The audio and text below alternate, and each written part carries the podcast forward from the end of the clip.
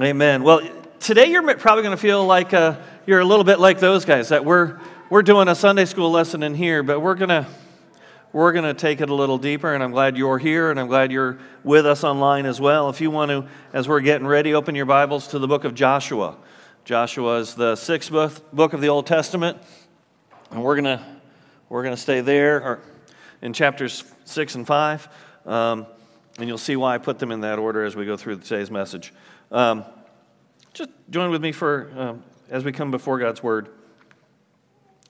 God, we're going to cover some familiar territory here today. And like the kids in Sunday school, we're going to see one level of the meaning here, but I ask you to help us take it deeper as adults, that you'd help us to see the deeper meanings here, not just the, the there was a battle, and the battle was won. But Lord, that we'd see who was leading the battle, that we'd see your purpose and plan in the battle. And Lord, that you'd help us see how that applies to our battles in our daily walk in lives. And we ask this in your name and to your glory. Amen. Amen. Good morning, church. Glad you're here today. So this is, we're continuing our, our series in Joshua on Be Strong and Courageous. And today we're coming to the Battle of Jericho, probably familiar territory to some, maybe not to all, so we're going to make sure we cover it. But I want to cover it at a deeper level. The title is, Who Won the Battle of Jericho? And you're like, well, come on, Terry, it's it's Joshua won the battle, right? Maybe. Certainly at one level. But I think there's another champion here that we need to see. So last week, we talked about the various commitments in the early part of the book of Joshua. The commitment of um, Joshua and the, the spies to Rahab, because they pr- offered shelter to the spies and protection from the people of Jericho. And her commitment protected them. And she did not tell their business, um, so the spies were able to get sa- get away safely. And then the commitment of Joshua and the people to be obedient to the Lord and to his commands about bringing them into the promised land. They literally had to go forth and, and put their feet in the river Jordan. And it wasn't till they took that step of faith that their feet were in the water. They were getting wet and muddy. They made that step of commitment that then the waters backed up. And then after they had passed through the dry riverbed, they took stones and made both a stack of a stack of stones in that riverbed and then also where they camped that night. Twelve stones, one for each of the tribes of Israel, to have a memorial, have a reflection to God's goodness in bringing them through the dry riverbed. And today we're also going to have a reflection to God's goodness through following in the obedience of communion. And then the commitment to even follow God's further leading, and that God commanded that all the men of Israel would be circumcised. Because when they came out of Israel, right, they were circumcised. But then, because of their disobedience, all the men who had been circumcised, they died in the wilderness over forty years as they trekked around because they were disobedient to God. So this new group of Israelites, after they had crossed into God's promised land, God said, no, I need you to stop. Before we, I need you to stop and recognize who you are in me and take that on yourself. And then while they were still recovering, they celebrated the Passover. Again, they remembered where God had led them, before he led them out of Egypt, he protected them and passed over them from one of the plagues. That there, and they would celebrate that Passover, that time of bitterness, that, that time that would be the memorial to their breaking them free of the bondage of slavery in Egypt, which symbolized their bondage of free, the freeing them from that bondage. And that's why they celebrated Passover. And so today, we come now to the Battle of Battle of Jericho. Like I said, um, maybe a refresher, but I hope we take a deeper look.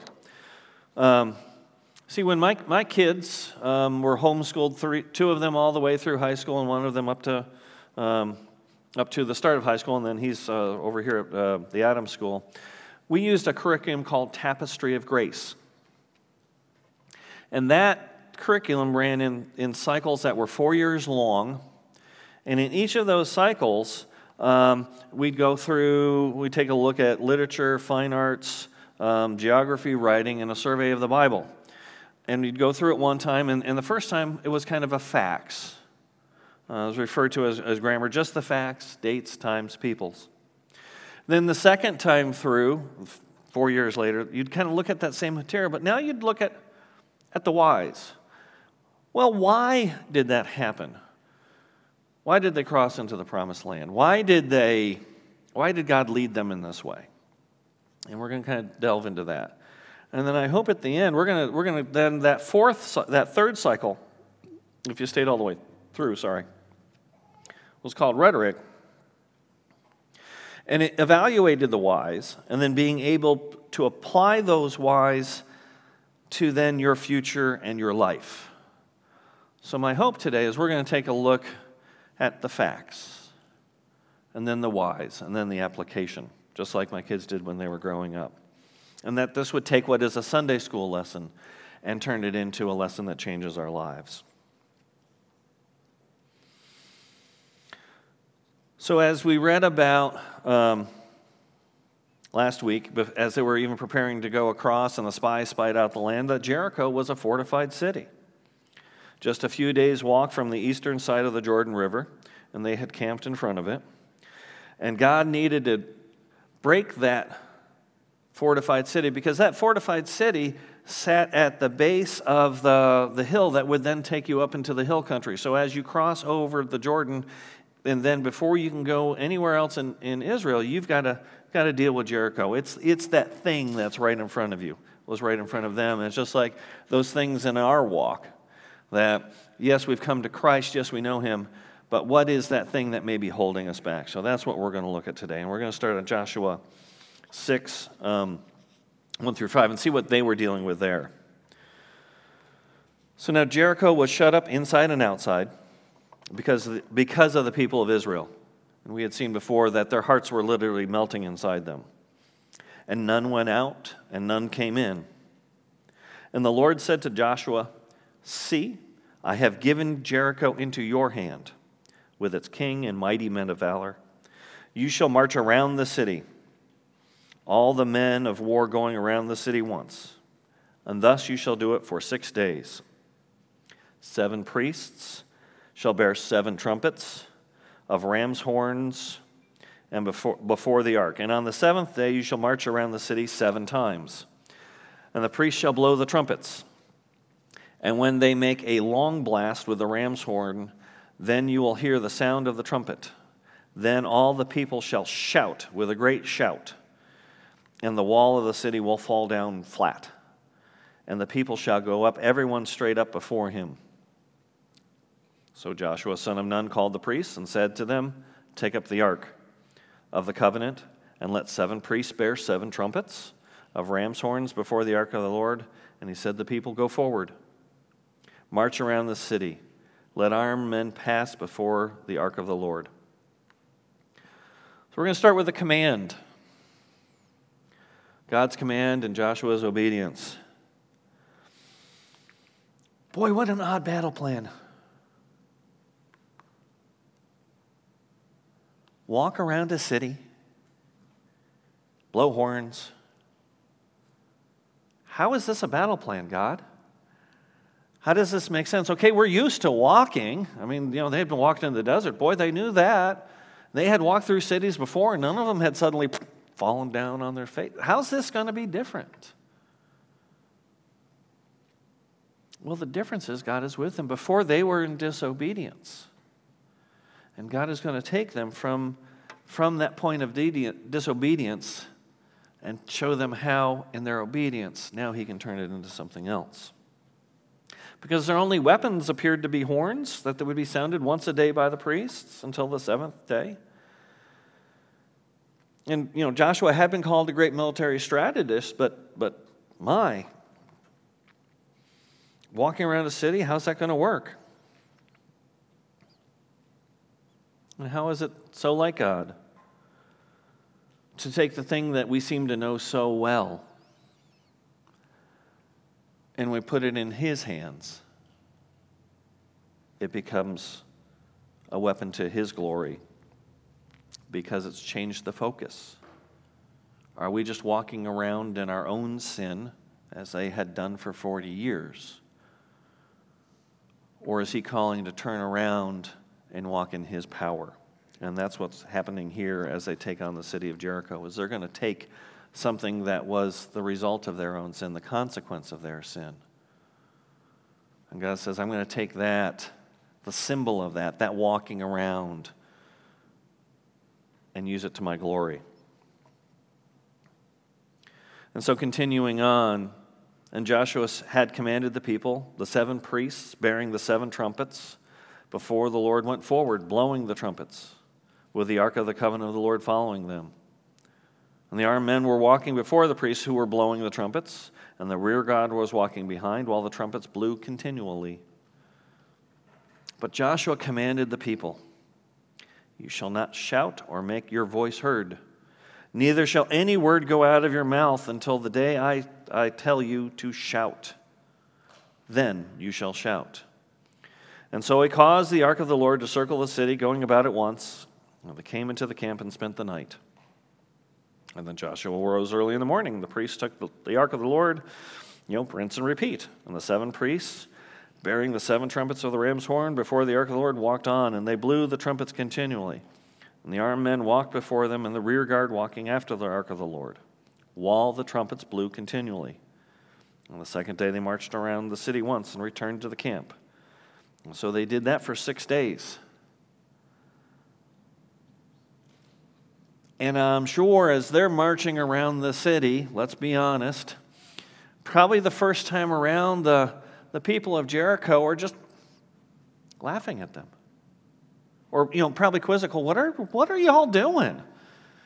I mean, it would have been typical in that day for an army to encamp, to encircle, Uh, to lay siege to a city that they're gonna about to take.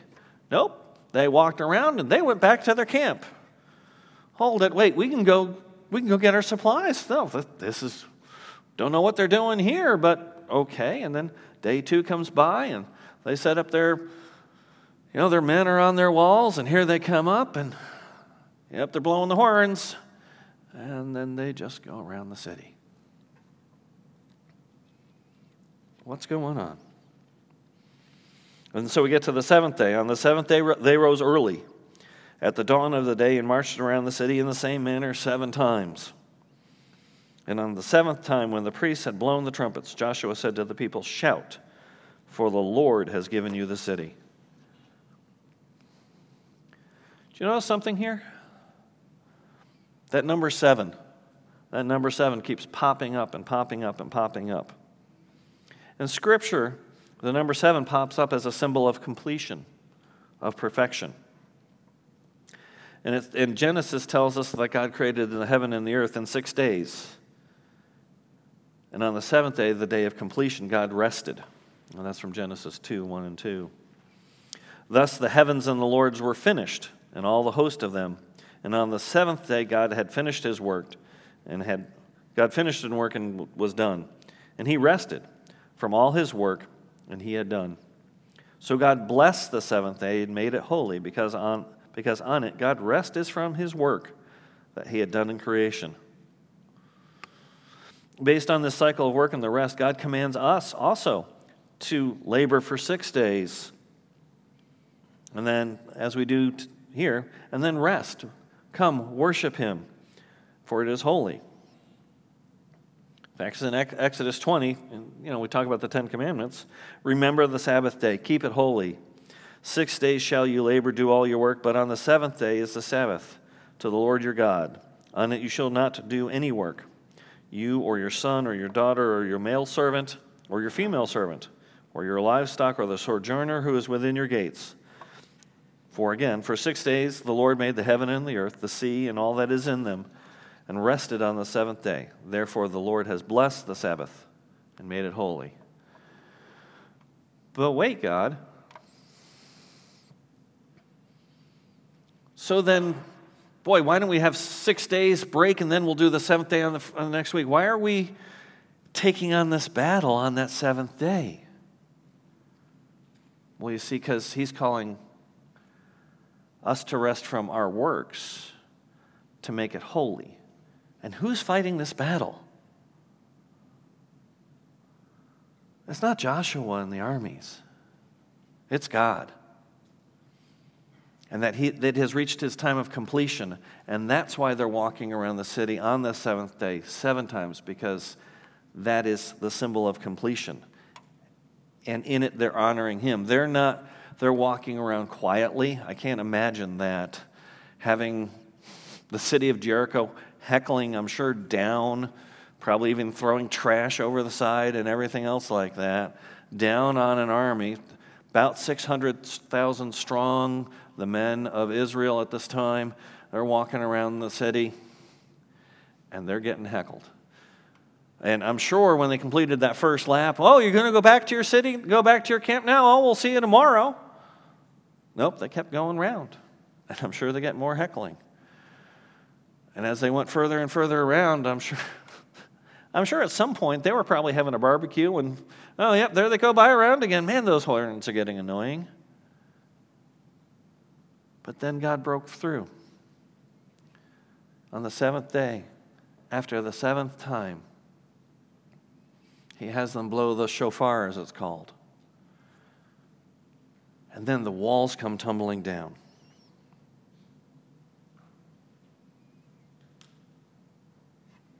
And as we worship here, think of that worship that the Israelites were having. Probably they were confused, but they knew the end, didn't they? They knew that God had said, he's going to take care of the battle. And so reading on in Joshua six, and the city and all that is within it shall be devoted to the Lord for destruction. But only Rahab, the prostitute, and all that are with her in her house shall live, because she hid the messengers whom we sent. But you, keep yourselves from the things devoted to destruction, lest when you have devoted them, you take them, take any of the devoted things, and make the camp of Israel a thing of destruction, and bring trouble upon it. But all the silver and gold, and every vessel of bronze and iron, are holy to the Lord, and they shall go into the treasury of the Lord. So the people shouted, and the trumpets are blown. And as soon as the people heard the sound of the trumpet, the people shouted a great shout, and the wall fell down flat. And so the people went up into the city, every man straight before him, and they captured the city, and then devoted all the city to destruction, both men and women, young and old, oxen, sheep, and donkeys, with the edge of the sword. See, the people of Israel, they sacked, as it would be called, the city of Jericho, but really under the power, because they weren't going to get through those fortified walls without a great siege, without great siege engines. But God had a different plan, that on the seventh day, on a day holy to him, he was going to show his power not only to the Israelites, but to the people of the land of Canaan, that God was in the battle business. And God was in the business of taking back the land for his people, the land that he had given them. The sound of the shofar means to the people of Israel, hear, O Israel, the Lord is one. And for six days they had been hearing, hear, O Israel, the Lord is one, the Lord is one. Round and round they went. And then on the sixth day when they blew, I'm sure the sh- the shout was amazing, but they knew with that moment, with that completed moment, that the Lord is one and the Lord has given them the victory. And they were able to go straight in. And what we're going to see in this battle that's different than the other battles is, except for uh, the gold and silver that's set aside for the Lord's temple, everything else is set for destruction. The men, the women, the young, the old, the oxen, the sheep, the donkeys are all slaughtered in the name of the Lord. And this gets back to the principle of first fruits, because what we're going to see in later battles is they are allowed to take the spoils of war. They are allowed to take um, the sheep, the oxen, the donkeys, and other things like that, because at this point the manna has stopped. They need some provisions, but God says, no, in this first battle, all that is to me, and you will not take any of it. But to the two, continuing on, but to the two men who had spied out the land, Joshua said, go into the prostitute's house, Rahab's house, and bring her out, here, the woman and all who belong to her, as you swore to her. And the young men who had been spies went out and brought in Rahab and her father, mother and brothers, and all who belonged to her. And they brought her out, all the relatives, and put them outside the camp. And they burned the city with fire, everything in it, only the silver, gold, and the vessels of bronze and iron they put in the treasury of the house of the Lord. But for Rahab and her family, Rahab the prostitute and her father's household, and all who belonged to her, Joshua saved alive. And she has lived in Israel to this day, because she hid the messengers whom Joshua sent out to spy Jericho. And in fact, as we discussed last week, she is actually included, she and her family are actually included in the lineage of David, and therefore the lineage of Jesus, because of her obedience. And Joshua laid an oath on them, saying, cursed before the Lord is the man who rises up and rebuilds the city of Jericho. At the cost of the firstborn shall he lay its foundations, and at the cost of his youngest son shall he set up its gates. And so the Lord was with Joshua, and his fame in all the land. And you kind of say, boy, that's an odd thing to say at the end of a sacking of a city, to just to um, to say that. But remember, the city had been devoted to fire, so the city had been burned for the Lord. It's like an altar to him. And the Lord took that cursing and honored it, because we then read, and it was a prophetic, because then we read later in First Kings, First Kings sixteen, how God follows through. Then Ahab made an Asherah, which is a pole, and Ahab was a king in Israel, and did more to provoke the Lord, provoke the Lord, the God of Israel, to anger than any than all the kings of Israel who were before him. In his days, Hiel of Bethel built Jericho. He laid its foundation at the cost of uh, Abrim, his firstborn, and he set up its gates at the cost of his youngest son, Shegub, according to the word of the Lord, which was spoken by Joshua the son of Nun. See, when we take the things of God and try and, if you will, recycle them for not the purpose for which they're dedicated to, we run the risk of bearing his wrath, which is what happened here. And we have a choice when we're doing things right, and this is where we start looking beyond that. Just, oh, there was the Battle of Jericho. The Battle of Jericho was fought by the people marching around the city, just as they had marched for forty years. But now took, God took that forty-year march and now completed it with that march around the city of Jericho.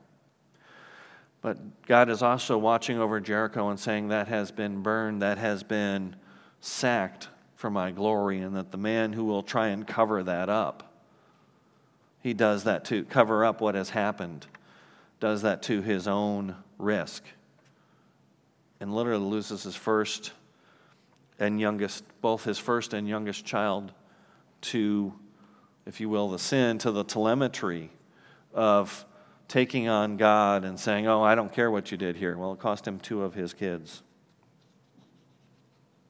And Joshua and the people followed God's command for the taking of Jericho, for protecting Rahab and her family, and for setting things aside for the treasury of God as he had commanded.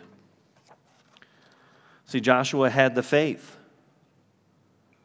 to keep the commandments, to follow through with God's battle plan.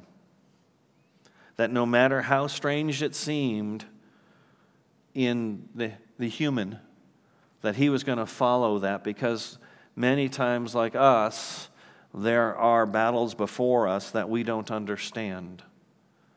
There are battles that we are fighting that we fought for years and we don't understand why we can't get out of them because we actually haven't gone to the Lord to ask Him what's going on. And then the question is, are we going to follow His battle plan when we get there, when He leads us in obedience?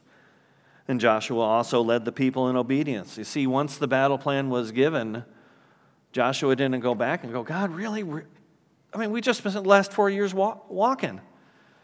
You want us to spend another seven days walking just to take the city? Nope. Joshua said to the priests and to the people of God, guys, we got some more walking to do. Oh, and be quiet. We're going to blow the horn, but you all, you be quiet. Because I imagine as they're walking through the desert, I mean, we've all gone for walks, talk, walked with our family. We're walking, we're talking, we're sharing our experience, we're talking about life. Boy, man, isn't that guy up there look funny? None of that. But the constant sound of the shofar. Hear, O Israel, the Lord is one. Hear, O Israel, the Lord is one. God's changing the message that's running inside their head, just like He often needs to change the message that runs inside our own heads. Do we hear, hear, O South Point, the Lord our God, the Lord our God will win? Or do we let another narrative run? See, they had faith. They were obedient, and they trusted. They trusted that each day they got up, and they walked around the city again. Boy, it doesn't look anything different than it did yesterday. Get back to the camp on day three. Did you see anything different? Oh, you know that guy? He, he, was, he was on that part of the city. Now he's over here. Okay. Day four. Man, would they just stop heckling? Day five. Here we go again, guys. You ready? Day six. Oh, here's that. Oh, man, that shofar, that's getting annoying. What, you want us to walk around it seven times? Haven't the, the other six times be good enough? Now you want us to do seven times? Haven't we spent the last forty years marching in the desert? But nope. They had faith. They had obedience. They had trust. And these are the facts of the battle. But I want to spend the rest of the time looking at the prelude to the battle. We're going to go back and we're going to look at the end of chapter five. And I really think, you know, when when the, the Joshua was really written, it was written on scrolls and it was a continuous story. And later on, chapter markers were added. And I really think the end of chapter five should have started chapter six. And we're going to look at that now. We're going to look at who really commanded this army. See, in Jap- and, and we're going to start with, uh, go drop back to Joshua um, chapter five. Because Joshua goes and spies out the land, or spies out, jo- you know, he had sent out his spies before, but he wants to go look at it. So when Joshua was by Jericho, he lifted up his eyes and looked. And behold, a man was standing before him, with his drawn sword in his hand. And Joshua said to and, and Joshua went to him and said to him, "Are you for us or for our adversaries?" Huh. Pay attention. And he said, "No. But I am the commander of the Lord, the commander of the army of the Lord. Now I have come." Joshua fell on his face to the earth and worshipped him and said, "What does my Lord say to his servant?" And the commander of the Lord's army said to Joshua, "Take off your sandals from your feet, for the place where you are standing is holy." And Joshua did so. I hope you now have images of the burning bush in your head. Because remember, God had said to Joshua, He would be with Joshua as He was with Moses. And what a striking parallel here, isn't it?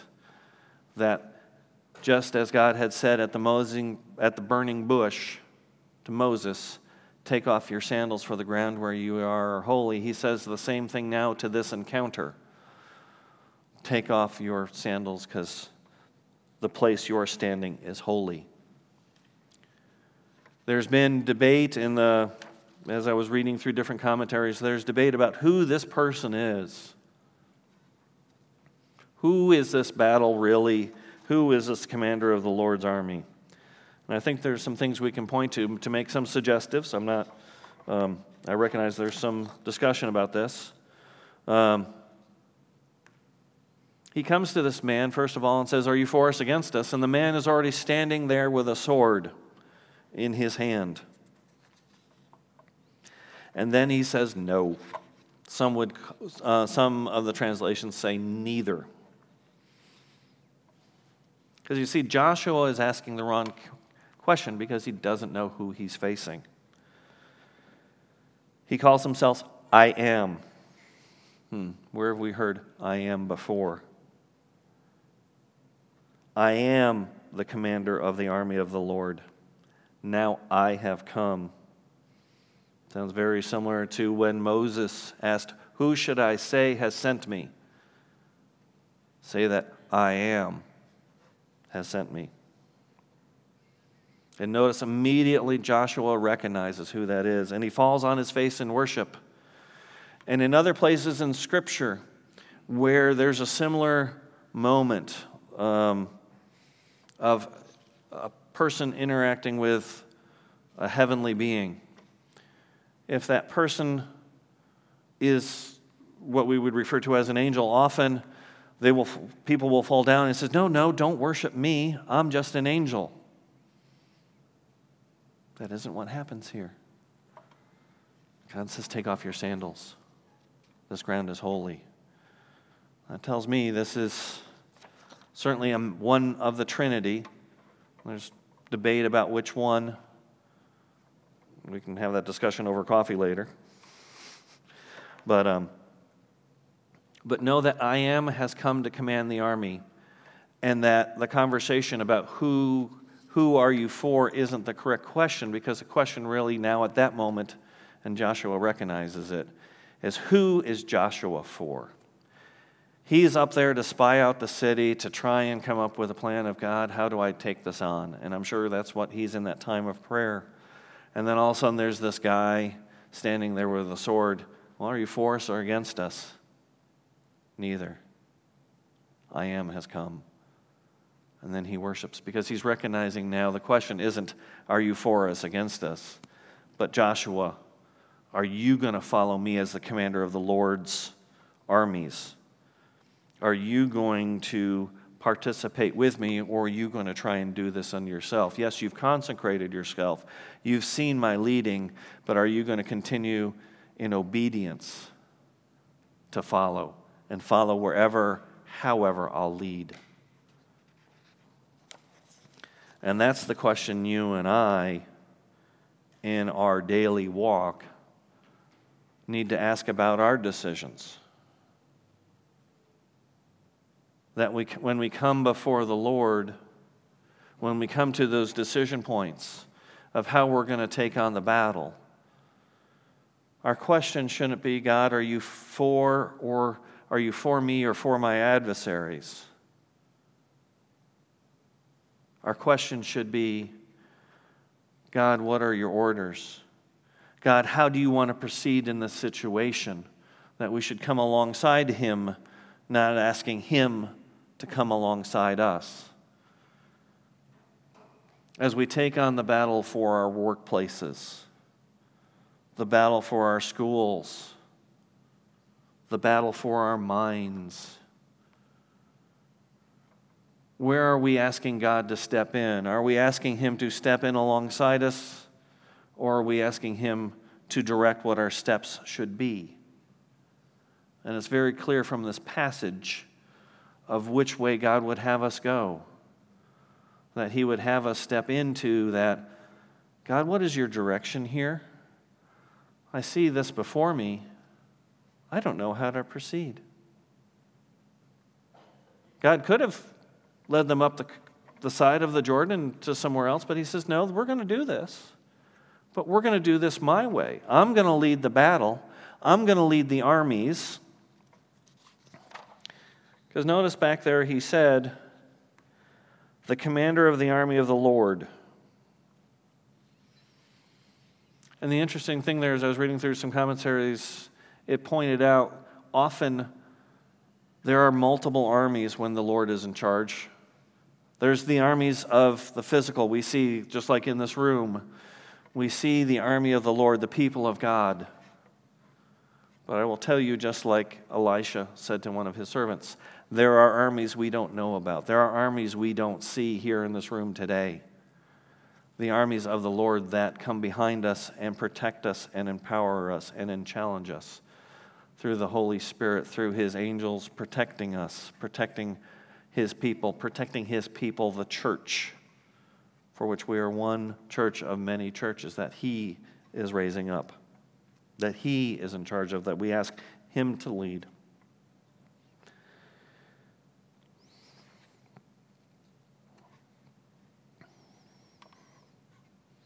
That He wants us to take on those strongholds in our personal lives and in the lives of those we know and love who aren't yet part of our church or part of His church. But I tell you that today the I Am, like commander of the Lord's army, wants to lead us in battle. He wants to show His power in those areas you're struggling today. Those areas of sin, those areas of conflict, those areas of fear and uncertainty. Those are the battles He wants to take on in our lives. Maybe it's a coworker.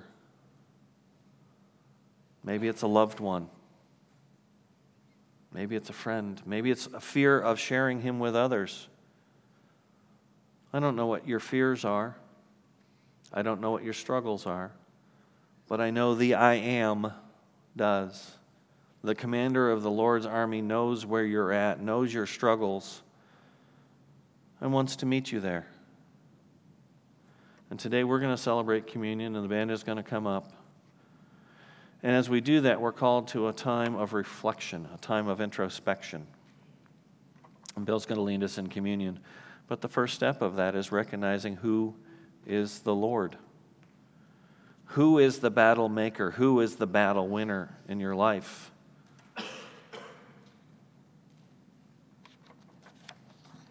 Let's close in prayer.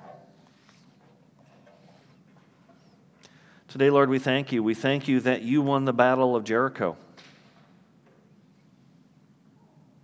that You led Joshua and the army to f- take that which they had done for forty years in sin and turned it around and made it something beautiful that took that first city in Israel, in Canaan, the promised land.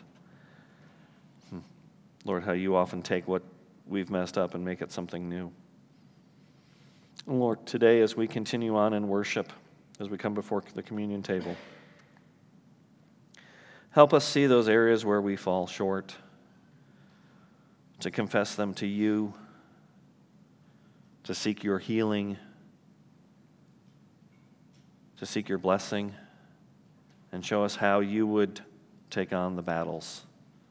For the battle belongs to You, in Jesus' name.